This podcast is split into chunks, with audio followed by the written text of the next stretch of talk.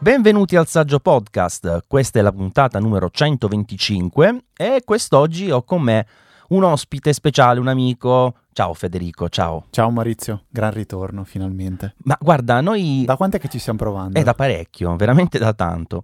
Abbiamo questi podcast che vivono, diciamo, nello stesso universo condiviso di Easy Podcast, eppure eh, io e te effettivamente fatichiamo a trovarci eh, così con i microfoni contemporaneamente accesi per parlare insieme. È un peccato, insomma, perché mi fa sempre piacere invece. Cioè, vi- visto che faccio finta di... faccio il finto Luca, l'ultima puntata che ho registrato con te, eh, Saggio Podcast, era la puntata 61 chiamata Easy Windows del 12 marzo del 2017, cioè 4 anni e mezzo. Tantissimo. Mi sa che poi sono stato più io uh, ospite su Easy Apple, no? Qualche volta, sicuramente più di recente. Sì. Mm-hmm. Sì, sì, beh, sicuramente, sicuramente, anche magari in casi di assenza di uno o dell'altro. Però vorrei dire che questa è la mia 666esima puntata, quindi è la puntata del diavolo. Mamma mia, oh, mamma mia, con questo peso sul cuore iniziamo questa puntata così leggiadra che eh, abbiamo pensato insieme, penso, perché è stato un po' un botta e risposta e da lì siamo arrivati a questa conclusione, di eh, impostare in modo diverso dal solito. Allora, di novità ce ne sono, per carità, sono usciti gli iPhone, oggi tra l'altro il giorno in cui stiamo registrando, seppure tipicamente non si dovrebbe dire nei podcast, è il decennale dalla scomparsa di Steve Jobs, quindi sicuramente un momento su cui si potrebbe, eh, diciamo, riflettere e, e affrontare in tanti modi differenti, ma noi invece abbiamo deciso di andare per la nostra nostra strada, Fede. Visto che non ci incontriamo mai, facciamo una puntata bonus, una che esula dal momento storico. Quindi faremo una puntata dove alterneremo delle domande l'un l'altro e l'altro rispo- risponderà. E non saranno domande necessariamente legate alla tecnologia, potrebbero magari anche essere domande un po' più personali sul, sulla storia. A me, a me piace questa cosa perché io sai che adoro il podcast improvvisato quindi ho sempre combattuto con Luca con la scaletta da cui non si deve uscire. Fa... No, a me piace il podcast così chiacchierato. E questa era una delle domande che ti avrei fatto più avanti. Quindi non bruciamo le tappe e diciamo che questa puntata è un po' come, come se fosse senza paracadute. Non ci siamo preparati, ci buttiamo delle domande addosso una a turno e vediamo cosa esce fuori. Che ne dici, no? Facciamo così? Va bene. Parti tu. Sì, la mia domanda in realtà è abbastanza semplice, la prima. Ehm, volevo sapere qual è la risposta alla domanda fondamentale sulla vita, eh, l'universo e tutto. Non ti do la risposta che ti aspetti, perché Tutto sarebbe quanto, troppo scusa. scontato. No, io dico che la risposta è una domanda fondamentalmente, cioè perché ti fai la domanda, perché lì è tutto il cruccio secondo me. Bellissima. Guarda, è la risposta più bella che potevi dare, secondo me, perché quello che muove è la domanda, non la risposta. Quello che muove le cose, quindi è giusto. Beh, Hai dato una, veramente una risposta che potremmo chiudere qua la puntata per me. Veramente sto fantastico. sudando freddo perché ho dovuto improvvisare così, non era facile, ecco, quindi sono contento Sì. di essermela cavata così. No, mi è piaciuta molto come risposta, ti faccio i miei complimenti. È una domanda molto difficile, io sono un po' bastardo e inizio sempre così. A dai. gamba tesa, a gamba tesa. Vabbè, io te ne faccio una facile invece. Secondo te, anzi, per il tuo modo di vedere, anzi, per come fai normalmente, per come ti esprimi normalmente, sei più per Apple o Apple? Perché c'è questa diatriba che veramente non se ne esce. Allora, io ho sempre detto Apple con una E che in realtà è una AE, non è proprio una Apple, ma è una Apple, però tende a essere a suonare un po' come una E. Non mi piace neanche eh, sentire una forzatura da chi dice Apple. Eh, se si sente anche uno degli ultimi keynote, secondo me la pronuncia è diversa da ogni tipo di persona.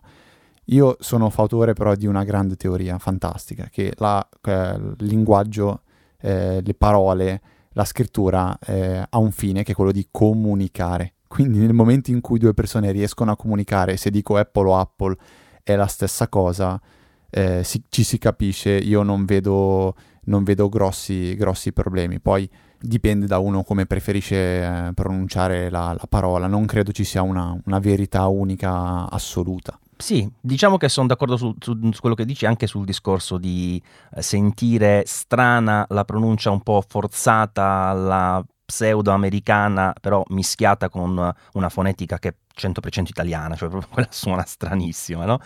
E poi effettivamente è giusto il, l'imperativo della comunicazione, tant'è che Apple stessa sulla, sul risponditore automatico, una cosa che dico sempre perché veramente è, credo sia piuttosto indicativa, se fai il numero del call, call center da ormai più di dieci anni, credo, ha cambiato. Prima usava la sua pronuncia, la pronuncia californiana, diciamo, quando eh, sentiva, si sentiva il suo nome, adesso usa una pronuncia che è quella italiana, che tra l'altro si trova anche su eh, Wikipedia. Se tu trovi c'è eh, la parola Apple con la pronuncia, diciamo, originale, se così vogliamo dire, poi eh, pronuncia italiana, che è ovviamente quella che usi tu, un po' un, una AE che però è più simile, mm, ahimè, a una, a una E, però alla fine dei conti è quella lì. Vabbè, mi è piaciuta anche la tua risposta, insomma, va.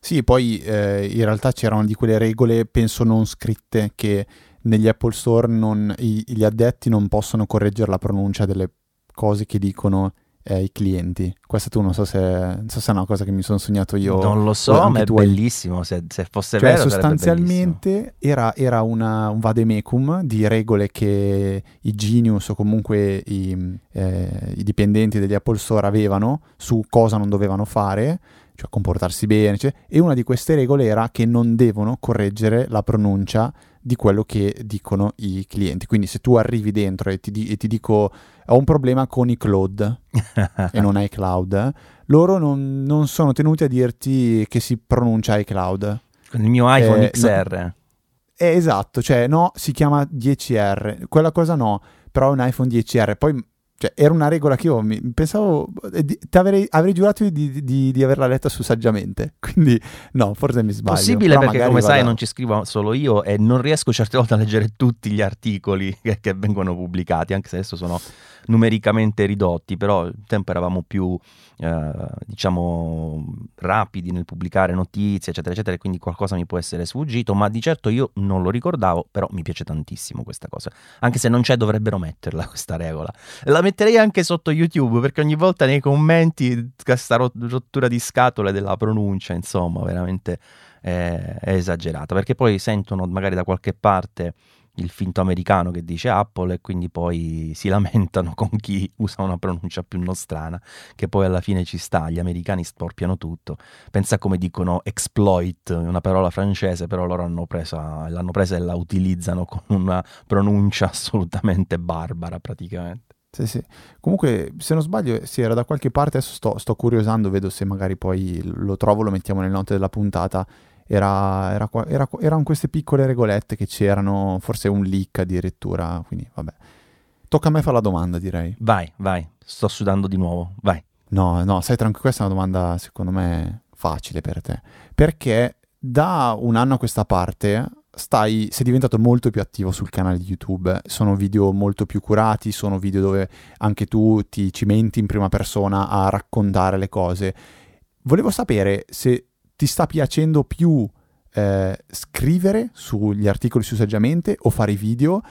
Oppure rigirando la domanda è se dovessi partire oggi a fare un progetto che è quello che è saggiamente, partiresti dalla parte YouTube o partiresti dalla parte scritta o le vedi come due cose che eh, non possono essere scisse?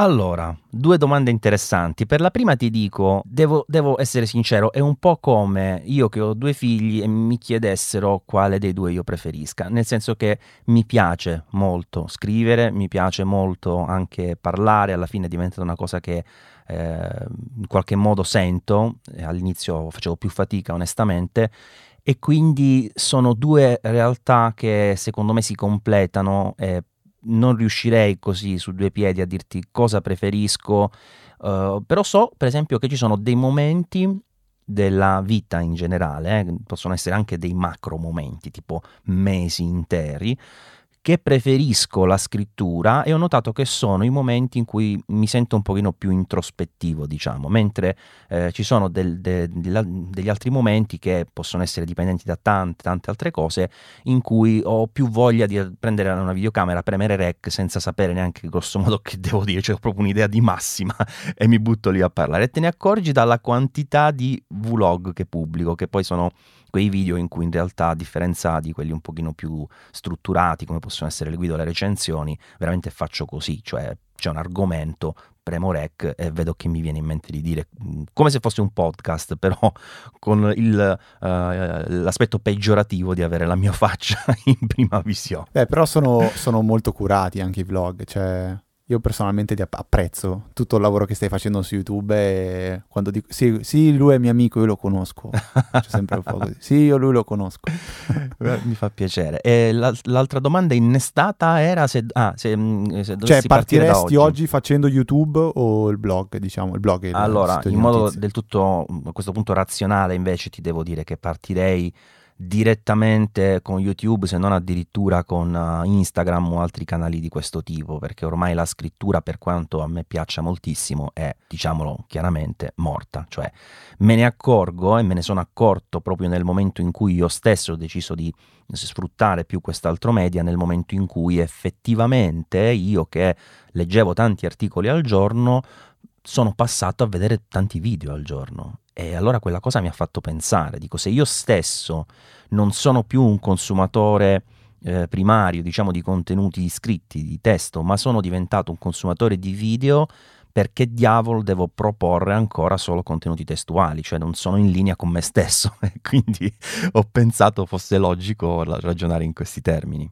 Curiosa, questa non l'avevo pensata così, però effettivamente sì, anch- anch'io onestamente faccio molta fatica a, a leggere articoli lunghi o così, magari do una sfogliata, mentre quando vedo che pubblichi un video è qualcosa che attira subito la mia attenzione, poi lo guardo, magari lo guardo in due per o magari guardo salto qua e là, eh, ma tendo a consumarlo più piacevolmente. Questo proprio io per, per natura, anche cioè se, se, devo leggere un libro o vedere un film magari per, non so, documentarmi su qualcosa, eh, sono molto più propenso a guardare il film, vuoi per durata e vuoi per forse proprio mia, mia caratteristica che faccio fatica a leggere perché mi distraggo facilmente. Sì, e poi non credo sia una questione, come molti spesso dicono, di pigrizia, cioè ci può stare quella componente, eh, però credo sia proprio una una voglia, diciamo, di eh, ottenere delle sì, informazioni, ma anche una sorta di contatto maggiore rispetto alla scrittura. La scrittura, per quanto sia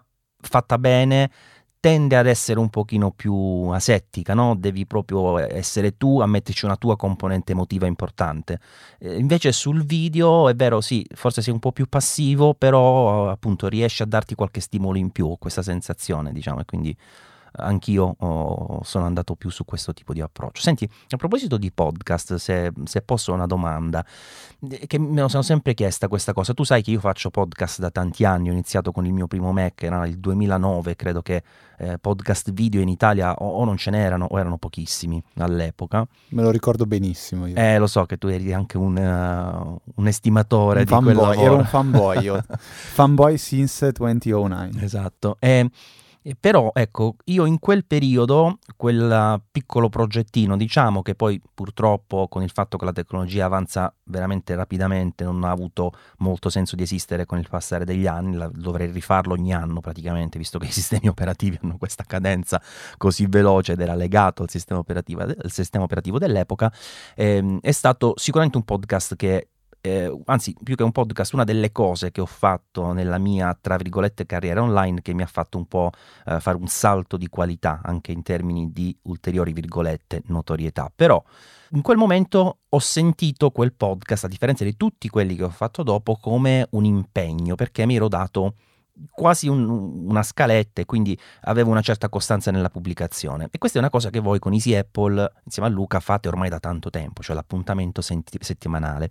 Sì. E io mi chiedo e ti chiedo anzi, eh, quanto il fatto di avere una, uh, una scadenza così, un ritmo così alla fine serrato, ti sta trasformando o ha già trasformato Easy Apple in un quasi lavoro, cioè il fatto di sapere di avere questo pensiero, sempre se ce l'hai, questo pensiero fisso di dire oh, entro il prossimo venerdì dobbiamo fermarci un'ora, un'ora e mezza e registrare una puntata. Allora, è una bella domanda perché io Cito una frase che mi disse Franco Solerio anni fa, quando gli ho detto, ma sì, ormai io tutte le settimane, ormai per me è una routine, è un automatismo.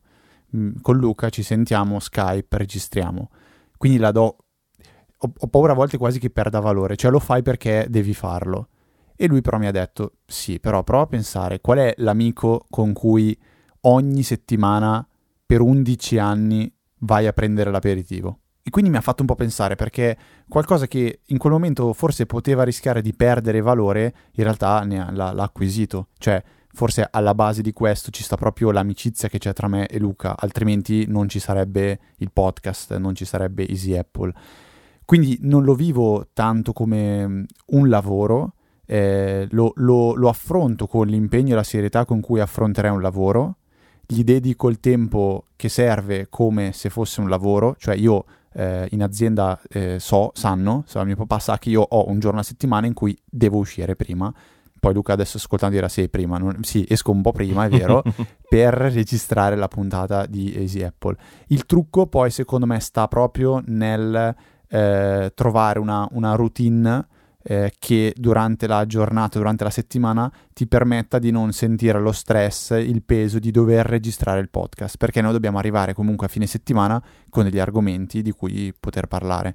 E quindi ho una serie di strumenti che mi aiutano per raccogliere quelli che sono gli spunti, le informazioni e prima di registrare poi noi facciamo quella parte veramente di aperitivo dove si chiacchiera, si parla anche di altro, si sistema la, la scaletta. Il famoso eh, prepuntata, diciamo. Il famoso prepuntata, esatto. Quello che oggi noi non abbiamo fatto. Quello che non abbiamo fatto per motivi di tempo. E, quindi non so se ho un po' risposto alla domanda, cioè no, non lo sento pesante come, come, un lavoro, anche se io poi sono massimo teorico del dire che eh, uno se fa un lavoro che, che, lo appassiona, che gli piace, non, non, lo sente pesante. Ci sono i momenti pesanti, ci sono i momenti stressanti, quello è sacrosanto. Eh, anche un calciatore probabilmente, anzi sicuramente i momenti stressanti, che fa un lavoro che eh, diciamo, non è che va in miniera a spaccare le pietre. Ecco. Ma mi concedi una domanda che però è una postilla a questa? Sì, sì. Eh, cioè, secondo te comunque questo impegno che voi vi siete dati viene percepito in maniera importante dagli ascoltatori oppure diciamo qualcuno se, o la maggior parte magari non ci fanno caso, cioè quando esce la puntata l'ascoltano, oppure invece c'è proprio un'attenzione a questo aspetto e un apprezzamento per questa cosa? Allora, è difficile rispondere perché tu lo sai magari anche più di me, ma il senso di appagamento che ti dà un, un lavoro come quello del podcast eh, è, è, strano, perché probabilmente ci sono dei, dei, periodi o anche magari il motivo per cui tanti podcast iniziano e poi non durano è proprio perché ti manca il feedback, ti manca il contatto con la persona, cioè tu registri davanti a un microfono, pubblichi e poi potrebbe essere che non ti torna indietro assolutamente niente. Eh, il vantaggio secondo me è stato proprio quello, di, cioè il vantaggio, una delle cose che mi piace è che siamo riusciti a creare una, una community eh, o meglio, siamo riusciti a creare, si è creata una community attorno a Easy Apple. La vogliamo ridire questa parola quanto è anni 90 ed è anche bellissima. Community? Eh. No, perché è proprio un concetto che ormai si, si, è perso tantissimo ed era una delle poche parole eh, importate dall'inglese che a me piacevano perché fa tanto anni 90 ma ha un senso importante anche nell'internet è, di oggi. È vero, è vero ed è una cosa che secondo me appartiene tanto alla sfera tech perché io proprio quando ho iniziato a usare Twitter nel 2009 mi sembra c'era proprio la mia community eh, di, di, di, Twitter, cioè quella in cui io facevo parte, la, la cerchia ristretta di, di persone, eh, Francesco Graziani, Filippo Bigarella, tante altre persone con cui oggi non ho più il contatto, però c'era veramente la, la, la community, cioè il, eh, come si dice, non mi viene la parola in italiano, il, la compagnia cioè la mm. compagnia di amici con cui fa. Ecco, secondo me si è creata questa compagnia intorno, intorno a Easy Apple che mi dà questo senso di appagamento, non dico quotidianamente, non dico magari settimanalmente, però eh, con regolarità. E devo ammettere che qua mm, è la prima volta che lo dico, e qua lo dico e qua lo nego, che da quando Apple ha fatto la modifica all'applicazione podcast, mh, mm, ho l'impressione che qualcosa sia cambiato e ci siano tanti nuovi ascoltatori che stanno arrivando ad ascoltare il podcast e questo me lo confermano uno i numeri diciamo e due il fatto di ricevere tante mail, tanti messaggi da ascoltatori che dicono ciao vi ho appena scoperti, siete bravissimi, siete grandissimi, adesso recupero tutte 500 le puntate. A me queste cose fanno veramente, cioè ti danno quel senso di dire cavolo sono 11 anni di lavoro che trovano un senso anche oggi. Cioè una puntata magari di, di dieci anni fa, oggi magari qualcuno l'ascolta e, e si diverte, perché per me eh, il podcast serve 50% sì a fare formazione, istruzione, condividere cose belle, però per me l'altro 50% ed è fondamentale è intrattenere perché io ascolto un podcast perché voglio anche divertirmi. Poi è come una macchina del tempo praticamente quando ascolti le puntate di anni passati. E tra l'altro sai che questa cosa per combinazione eh, mi sta succedendo con una certa frequenza negli ultimi periodi con il podcast Pixel Club, quello legato alla fotografia, che più di una persona ci ha scritto che si sta ripescando tutte le vecchie puntate, che non sono tante numericamente, ma come sai e come ama Luca ripetere, sono le più lunghe di tutto il network. C'erano delle puntate, credo, di due ore qualcosa, una roba imbarazzante. Pensa a gente che si recupera quelle puntate proprio pazzi e allo stesso tempo grazie. Comunque è un po' come quando scopri un canale di YouTube, ti capita magari di andare a, a vero, ritroso e, ti, cioè, e, vedere anche puntate vecchie sì. o cose vecchie. Però cioè quello... diciamo che mi succede più spesso con non con cose tecnologiche, tipo per esempio io seguo anche un po' il giro dei chitarristi, queste cose qua, e allora sì, là ti ripeschi le vecchie puntate perché ha poco, non ha una uh, limitazione temporale, mentre la roba tech è un pochino più uh, vincolata al periodo, no? Eh, sì. Quindi nel, poi tra l'altro nel momento in cui ascolti una puntata di un periodo passato, certe volte alcune cose possono sembrare veramente strane o comunque eh, sbagliate con il senno di poi, no? E quindi è, è, è una cosa particolare, diciamo, sicuramente. Comunque, soddisfattissimo della risposta, vai, spara, tocca a te. Lunghissima, adesso ti faccio una domanda che ho molto a cuore uh. ed è questa.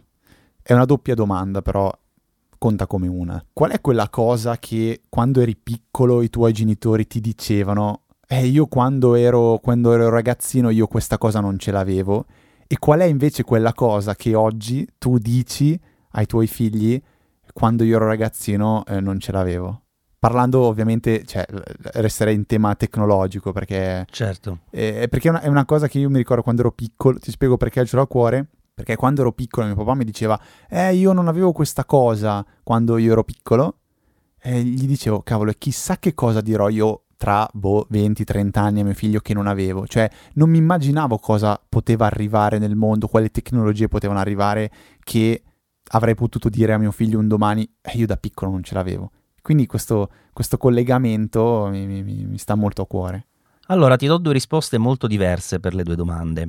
La prima, purtroppo, poggia su uno dei miei punti deboli assoluti che con- continua a diventare, anzi a peggiorare nel corso del tempo, che è la memoria. Cioè io, se tu mi chiedi qualcosa che riguarda il passato, soprattutto il periodo in cui ero abbastanza, tra virgolette, giovane, eh, credo veramente di ricordare solo degli aneddoti in cui poi ho anche il dubbio, ma me li ricordo o me li hanno raccontati così tante volte che mi sembra di ricordarli in prima persona. Quindi um, se dovessi dirti qualcosa che effettivamente i miei genitori mi dicevano con una certa frequenza relativamente a ciò che non c'era un tempo, eh, non mi viene in mente. Forse Forse una roba che però più che ai miei genitori eh, riconduco a, a, mia nonna in particolare riguardava l'alimentazione, sai la solita cosa, quindi non tech, la solita cosa sì, che sì. quando ai suoi tempi... Che mangiavi le uova delle galline eh, appena... No, mi raccontavano addirittura che durante la guerra mangiavano le, le suole delle scarpe, io non so quanto fossero vere queste cose, nel senso che le avessero vissute loro, mia nonna, io credo che più che altro fosse sentito dire, non lo so onestamente, però di certo era una cosa che mi colpiva.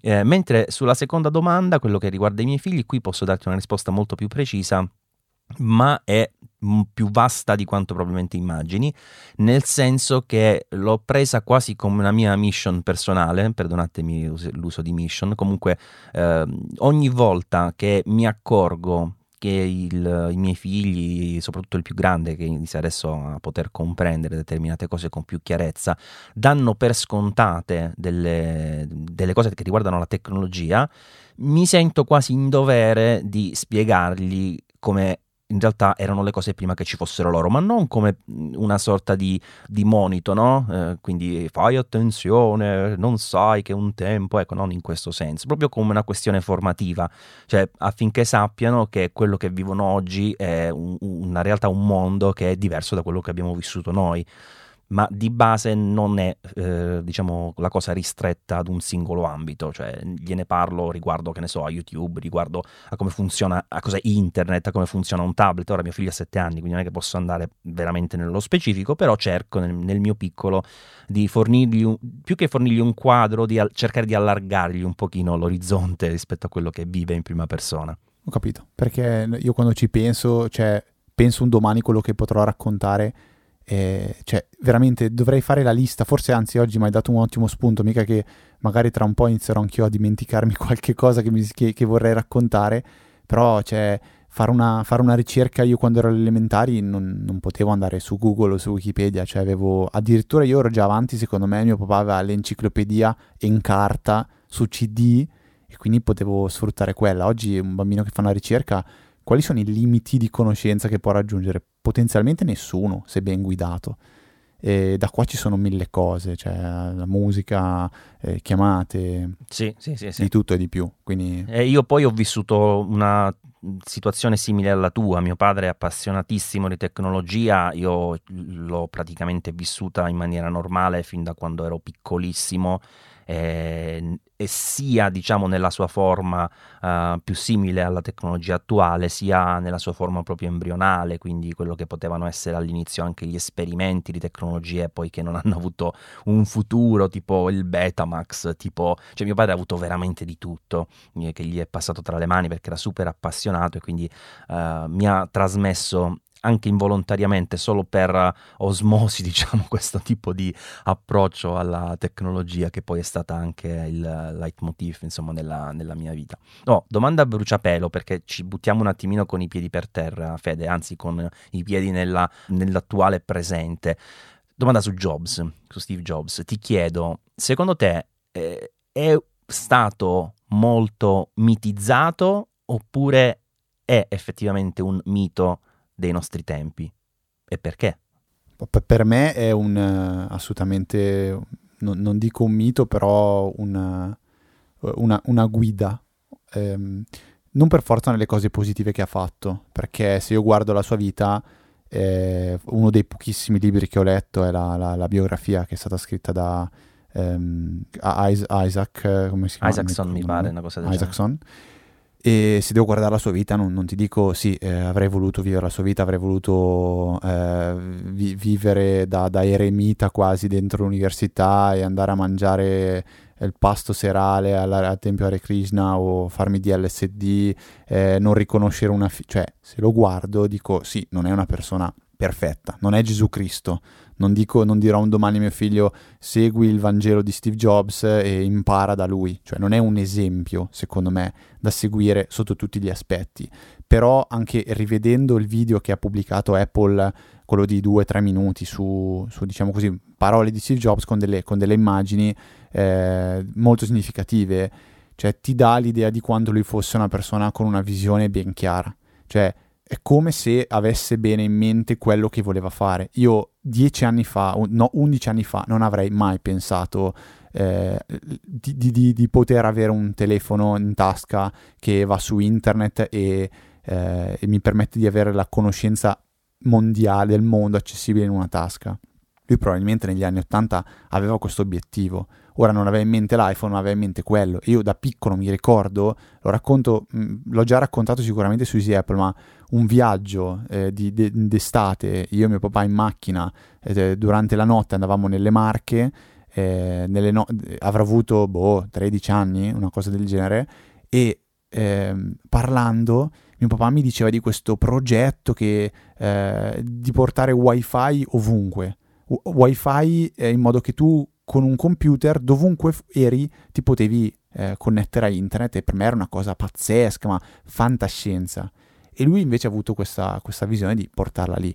E, e, comunque oggi cioè, quel video lì fa vedere uh, tanti, tanti, eh, tanti pietre miliari di, di, della carriera di Steve Jobs, perché l'iPod, poi il MacBook Air, che cioè, tuttora è, cioè, è, quello alla fine, cioè, tolti, tolti gli hard disk, tolto il lettore CD, cioè tutte, tutte cose che ha fatto, se, secondo me eh, è, è, mm, sarebbe veramente ipocrita pensare che lui sia una persona che sia stata pompata o mitizzata. Interessante, interessante. Sì, alla fine io ho come la sensazione spesso che queste persone mm, capaci di grandi cose spesso siano uh, anche portatrici di una certa sofferenza, non so come dirlo diversamente da così.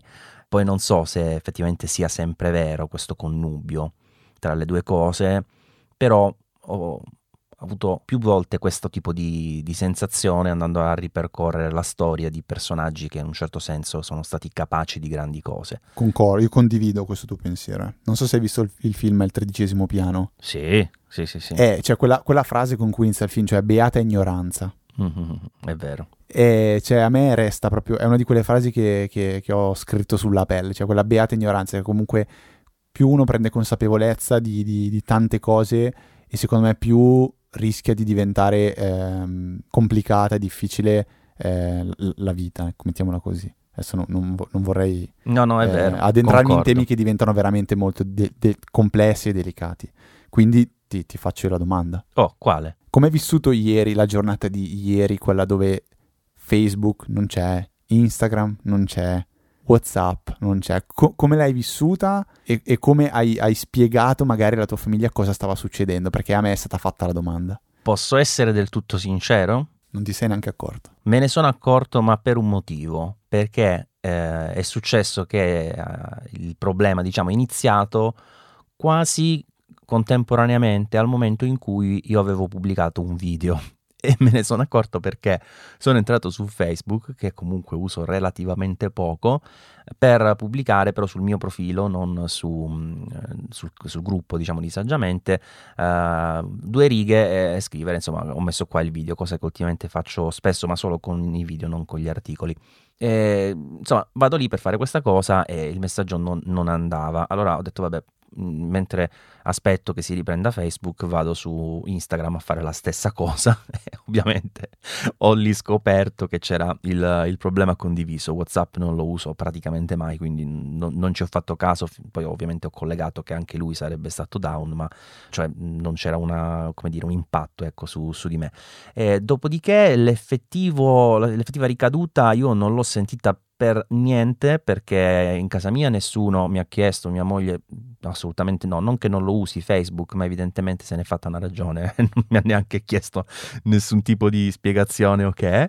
eh, I miei figli ovviamente troppo piccoli per utilizzarlo, nella sfera diciamo così allargata che può essere in parte correlata all'attività del sito, in parte ai vari canali social, si è per lo più scherzato sulla cosa, eh, tant'è che poi anche io ieri sera ho fatto un piccolo meme che ho buttato su, tanto l'ho fatto dall'iPhone con Pixelmator in, una, in, una in, modo volutamente ignorante, tipo sai, ho messo le icone delle varie app, sai, quelle che non erano uh, con lo sfondo trasparente, no? E quindi sì, si sì, vede, sì. io le ho messe apposta, le ho lasciate proprio in quel modo, come spesso succede nei meme che più sono fatti male più ti attirano, non so per quale motivo. E quindi ho fatto questa cosa riprendendo quella immagine che non so se conosci di quella bimba che... Sì, assolutamente, eh, assolutamente. Con la casa sua che andava in fiamme, gli è uscito strano un sorriso mentre facevano una foto in primo piano e l'ho usata per evidenziare come in quel momento Telegram stesse subendo un boom di tra virgolette ascolti ecco seppure non fossero strettamente ascolti. Eh, e niente, insomma, è finita qua. Purtroppo non è, non è particolarmente avvincente da, dal mio punto di vista. Tant'è che anche eh, poi nelle ore a seguire, eccetera, che sono, sono stati tanti articoli che giravano su come eh, fosse successo, eh, su quanti soldi avesse perso Facebook, eccetera. Non ne ho aperto uno. Cioè, ho visto qualche titolo, ma non me ne è fregato niente, proprio per quanto mi riguarda, zero. Sì, io eh, oggi entrando in mensa ho sentito il telegiornale che ne parlavano, ho detto, boh, mi sembra un po', un po esagerata come cosa, cioè va sì, bene sì, che sì, forse fai notizia, ma cosa, cosa, vuoi dire? Sì, è stato down sette ore, poi l'hanno tirato su, va bene, cioè poi si può, l'impatto che ha avuto personalmente sulla mia, sulla mia vita, zero. Cioè sì, stavo mandando un messaggio al gommista per cambiare le gomme e mi rendevo conto che non glielo mandava. Inizialmente pensavo fosse l'applicazione de, um, WhatsApp beta per Windows che adesso f- funziona anche senza se il dispositivo, cioè è slegata dal... non è più è una, un'applicazione, diciamo così, slave della, del, dell'iPhone, ma è un'applicazione a sé stante, funziona con una connessione a sé stante in beta. Ho detto, bah, avrei problemi in questa applicazione qua. Poi, visto che non andava più niente, mi so, ho aperto Twitter e ho capito tutto questo. Sì, sì. Poi tra l'altro ti dico la verità, quando mi capita di mm, avere quei momenti così che mi va di condividere qualcosa, perché non sono tantissimi onestamente, ehm, preferisco sempre il tipo di eh, ingaggio, eh, per usare una parola italiana forzata forse in questo punto, che ottengo eh, tra Telegram e Twitter che non quello di Facebook o altri, o altri social. Eh, sì, forse Instagram è l'unico che un po' della sfera zuccone eh, ancora mi lascia qualcosa di positivo, insomma, in alcuni, in alcuni ambiti.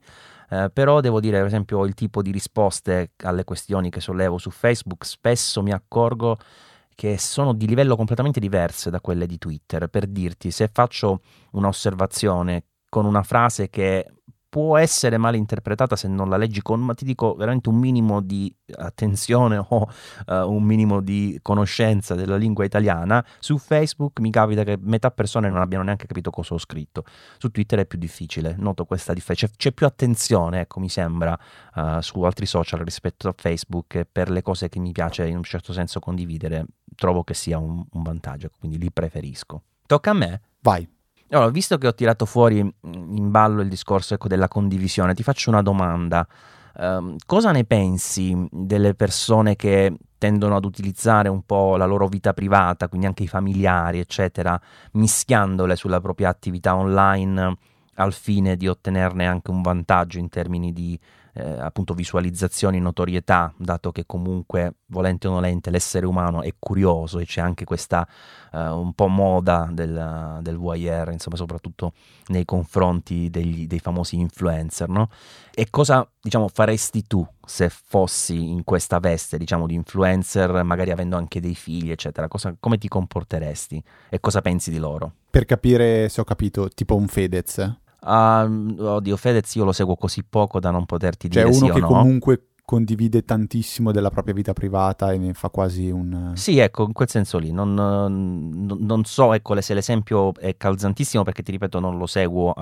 Io lo, lo, conoscevo solo nei limiti di quello che è stato X Factor, che ogni tanto è un programma che guardo perché mi piace la musica in generale, mi, Concordo. mi stimola così. Però eh, per il resto non l'ho mai seguito più di tanto, quindi non, non, so dirti granché. Però ecco, penso che tu abbia inquadrato esattamente il, il tipo di, di concetto. No? Ci sono tanti...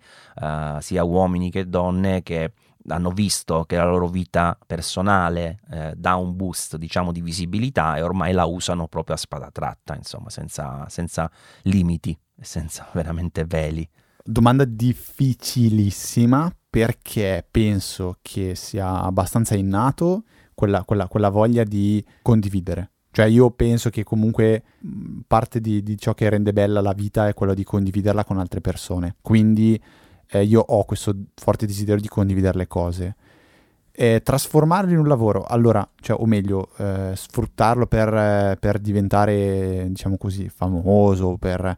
Allora, la trovo una cosa che, innanzitutto, per le persone che, che, che, oggi, già, cioè, che oggi sono a quei livelli lì o comunque hanno questo tipo di, di presenza sul, sui social così, è una cosa cioè, che l'una escluderebbe l'altra. Cioè, penso che se non lo facessero non sarebbero famosi eh, e se non fossero famosi non lo farebbero. Cioè, quindi la vedo una cosa difficile da, da, da slegare. Eh, non so se mi sono spiegato, non so neanche sì, se sì, ho chiaro in mente quello che... Allora, personalmente è una cosa che ho fatto tantissimo quando, eh, quando ero un po' più piccolino, cioè eh, tendere a, a cercare l'ingaggio delle persone condividendo tantissimo sul web usato anche tanto come sfogo, secondo me. Cioè questa cosa di gridare al mondo qualcosa per attirare attenzione, cercare commenti. Ma quello che ho, che ho imparato a capire poi è uno, ok, l'importanza della privacy, ma due, è il valore che hanno certe, eh, certe interazioni che si hanno su, sul web. E tantissime, secondo me, di valore ne hanno zero e sono una grandissima perdita di tempo fanno a volte anche male al fegato. Cioè, immagino tu che eh, interagisci con i commenti di YouTube o con i commenti di Facebook o magari anche con i commenti sul sito e tu non condividi neanche cose tue personali, cioè tu parli di notizie, pariti- cioè non solo cose tue, della tua vita privata personale. E quindi mi, mi, mi spaventa molto eh, l'idea di rendere la propria vita pubblica sui social. Lo faccio, cerco di farlo in maniera veramente molto, molto contenuta e cerco di farlo quasi esclusivamente con quel tipo di contenuto che dura 24 ore e poi sparisce, quindi per esempio le storie di Instagram, dove diciamo compare e poi scompare, ehm, anche perché eh, è una cosa che io non, non ehm, ho, ho, ho, col tempo sempre odiato di più de, dei social e della condivisione, è il fatto di praticamente creare un diario che resta aperto a tutti o quasi per tutta la tua vita. Ritengo che certe esperienze, certe memorie è più giusto, dal mio punto di vista, che restino tue o mie soltanto. Sì, poi questa cosa mi fa venire in mente una riflessione brevissima che ti butto lì. Alla fine noi facciamo questo ragionamento perché lo faccio anch'io, ma siamo sempre appoggiati a dei servizi che domani potrebbero tranquillamente decidere, sapete che c'è per dare una eh, svolta così, eh, fare una cosa nuova, tutte le stories che comunque dai, dagli account adesso sono visibili negli archivi, quindi comunque sono salvate, le mettiamo di nuovo visibili per data. Per esempio. Cioè, potrebbero farlo, cioè loro non è che non possono farlo, non c'è scritto da nessuna parte che ti garantiscono la tua storia poi sparirà, no. Se loro decidono che eh, improvvisamente le stories eh, si riprendono e se, se diventano pubbliche anche quelle passate, possono farlo, non gli, puoi dire niente, magari ti metteranno l'opzione per disabilitarlo, ma sai quella roba che poi farà una persona su 200. Quindi in effetti ci affidiamo a questi tipi di eh, appigli anche mentali quando poi alla fine siamo semplicemente vittime anche in questo senso, cioè tu ti puoi fare tutti i film che vuoi, ma loro possono tranquillamente cambiarti le carte in tavola così, d'amblè. Sì, diciamo che serve tanta consapevolezza digitale cioè, di che, co- che, che, è un paralone che magari dici, ah, non vuol dire, è tipo da campagna, pub- eh, da campagna politica. Però è, è, vero, cioè, consapevoli di che cosa significa pubblicare qualcosa sulla rete.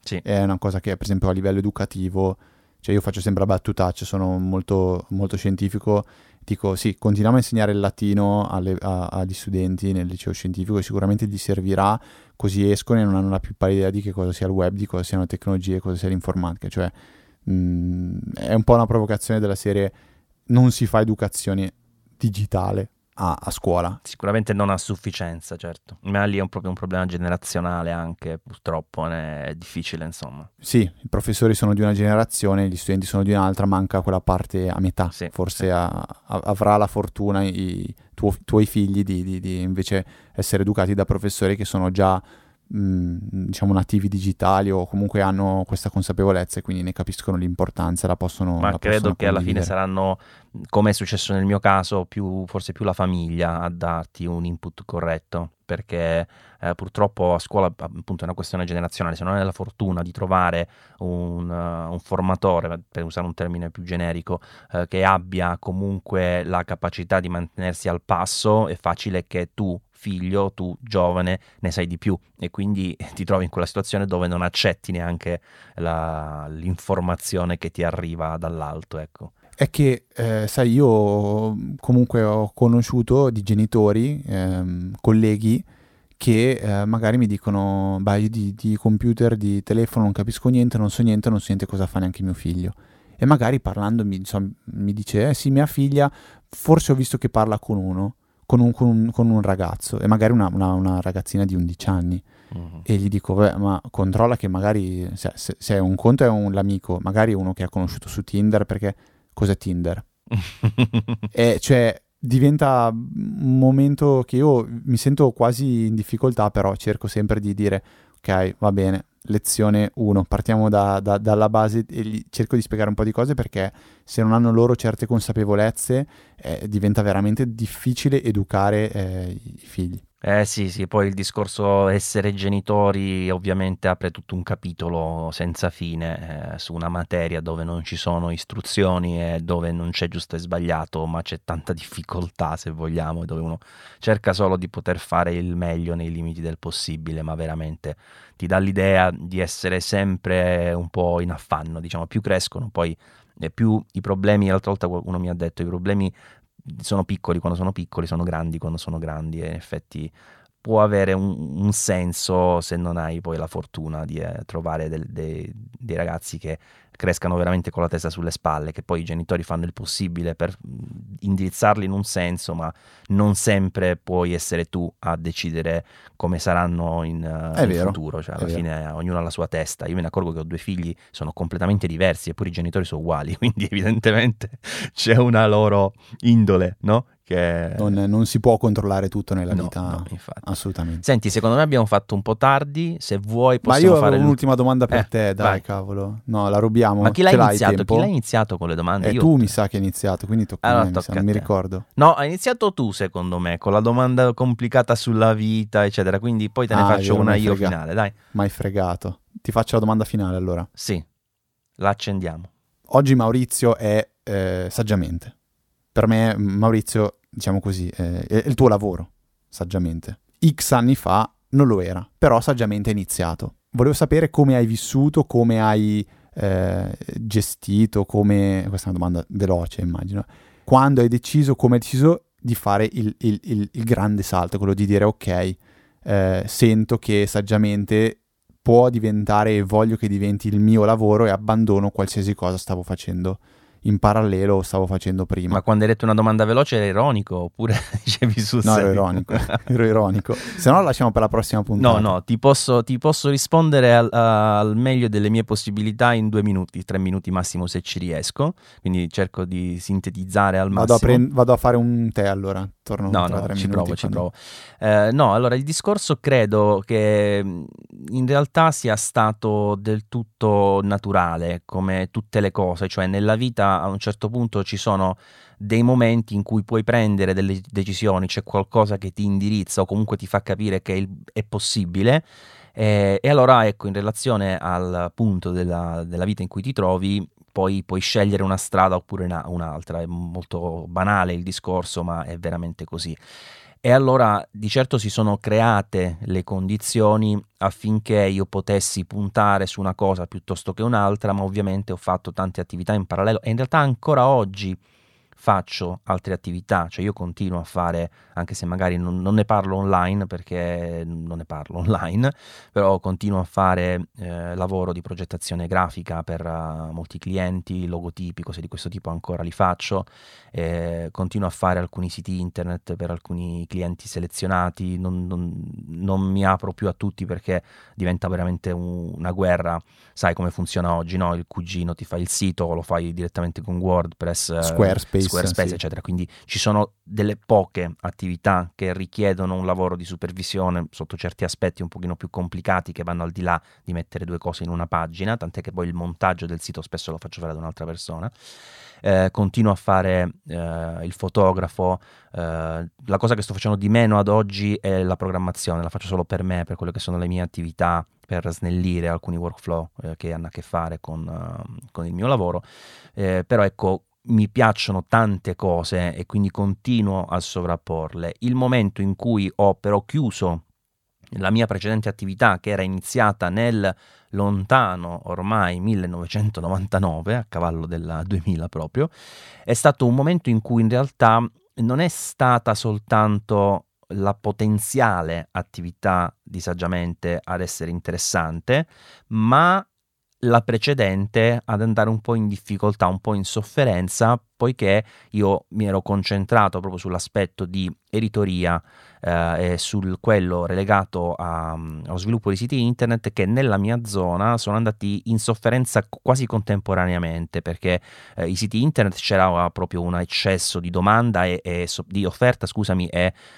incomprensione di quello che veniva uh, poi dato uh, da, alle persone e quindi uh, si accettava qualsiasi cosa per cui io facevo fatica a trovare il mio spazio e l'editoria ovviamente è andata in, in sofferenza di suo, per cui alla fine in quel momento ho detto ah, faccio 2 più 2 e mi sono trovato del tutto naturalmente a, a semplicemente ad aprire una partita IVA a, con un altro nome in sostanza, ecco però l'unica cosa che mi è dispiaciuto è che mi sono allontanato da due persone con cui ho collaborato con tanti anni, con cui ho condiviso un ufficio, una sede fisica per tanti anni, eh, delle quali una era mia sorella, tra l'altro, e un altro mio carissimo amico con cui purtroppo non ci sentiamo più moltissimo, eh, che è insomma veramente una sensazione particolare quando tutti i giorni, tutte le mattine ti trovi nello stesso ufficio, vai a prendere il caffè allo stesso posto per tanti anni, cioè, quella sì, cosa sì. mi è mancata per diverso tempo, insomma, ciao Emanuele se mi stai ascoltando.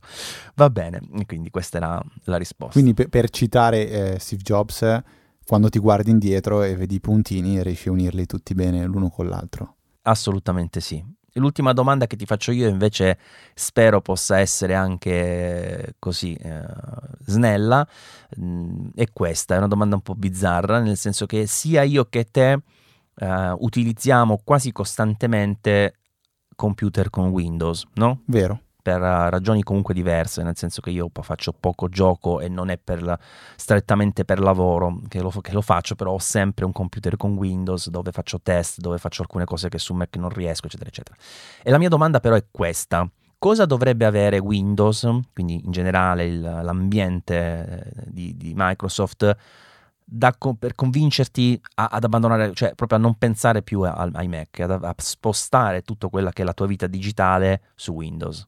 A, allora, a dire macOS eh, sarei banale. eh, beh, sì, sarebbe troppo facile come risposta. Però realmente cosa mi, mi se- sento che manca ehm, sono le applicazioni. Eh, perché ti sfido a trovare un'applicazione per gestire il calendario su Windows decente. Ti sfido a trovare un'applicazione per gestire le mail decente su Windows. Ti sfido a trovare tante applicazioni che su Mac eh, ho 4-5 possibilità tra cui scegliere e su Windows invece dico sì, oltre a quella di default ci sono quattro porcate, cioè manca secondo me il supporto degli sviluppatori. Che cosa strana comunque, io, io ricordo quando ho convinto mio padre per un periodo ad utilizzare il, i Mac, poi è ritornato su Windows, eh, lui non faceva altro che lamentare la mancanza di applicazioni per fare determinate cose, che per lui erano standard su, su Windows, e alcune devo dire ho fatto fatica anche io a ritrovarle su, su, Mac, però effettivamente per le applicazioni che uso io ho la stessa tua sensazione.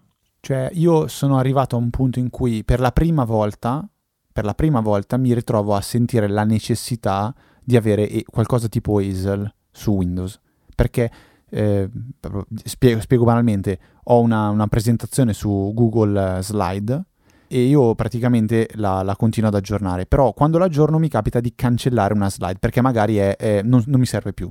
Quando le cancello io le, la scarico in JPEG e finisce nella cartella dei, dei, dei download. Io a questo punto la vorrei prendere, rinominare in una certa maniera e spostarla in un'altra cartella all'interno di, de, de, del mio hard disk. Questa operazione io no, non so come automatizzarla su Windows. Vorrei poter avere un cavolo di esile e gli dico quando trovi questo tipo di file dentro la cartella download devi fare questa cosa qua e spostarlo di là. Punto e fine automatizzato.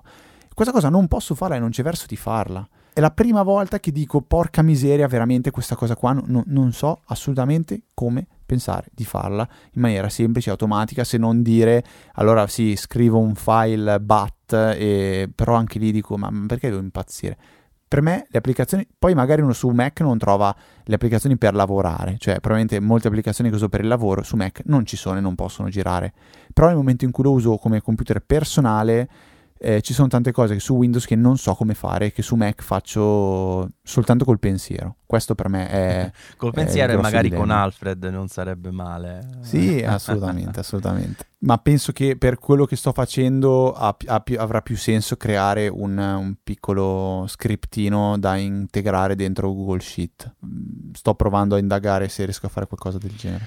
Va bene, va bene. Grazie Fede per uh, questa puntata fuori dagli schemi. Spero che sia piaciuta anche ai nostri ascoltatori. Vi ricordo che il Saggio Podcast ritorna su, con i suoi ritmi assolutamente imprevedibili quando capiterà che potremo registrare la prossima puntata, al contrario di Easy Apple che invece è disponibile tutti i venerdì nelle vostre orecchie, nel vostro programma preferito per ascoltare i podcast, che forse era meglio dire client di podcast. Io sai che fin, fino a pochi anni fa lo chiamavo client, per esempio. Cioè, non so perché, però... Boh, vabbè, questa non dovevo dirla. Forse. No, no, ma, ma, è normale. Cioè, pensa per quanti anni abbiamo detto KGB e poi abbiamo scoperto che si chiamava KGB, cioè per farti un esempio, perché anche nei film sì, sì. facevano delle traduzioni si può dire ad minchiam qui sul, sul podcast. Sì, sì, per me si può dire tutto, si può dire tutto. E quindi effettivamente ci sono tante cose che noi stessi abbiamo capito male per tanti anni nella, nella loro effettiva pronuncia, eccetera, eccetera. Ancora oggi c'è chi dice HDMI che non so chi l'abbia tirato fuori per la prima volta, ma meriterebbe l'ergastolo.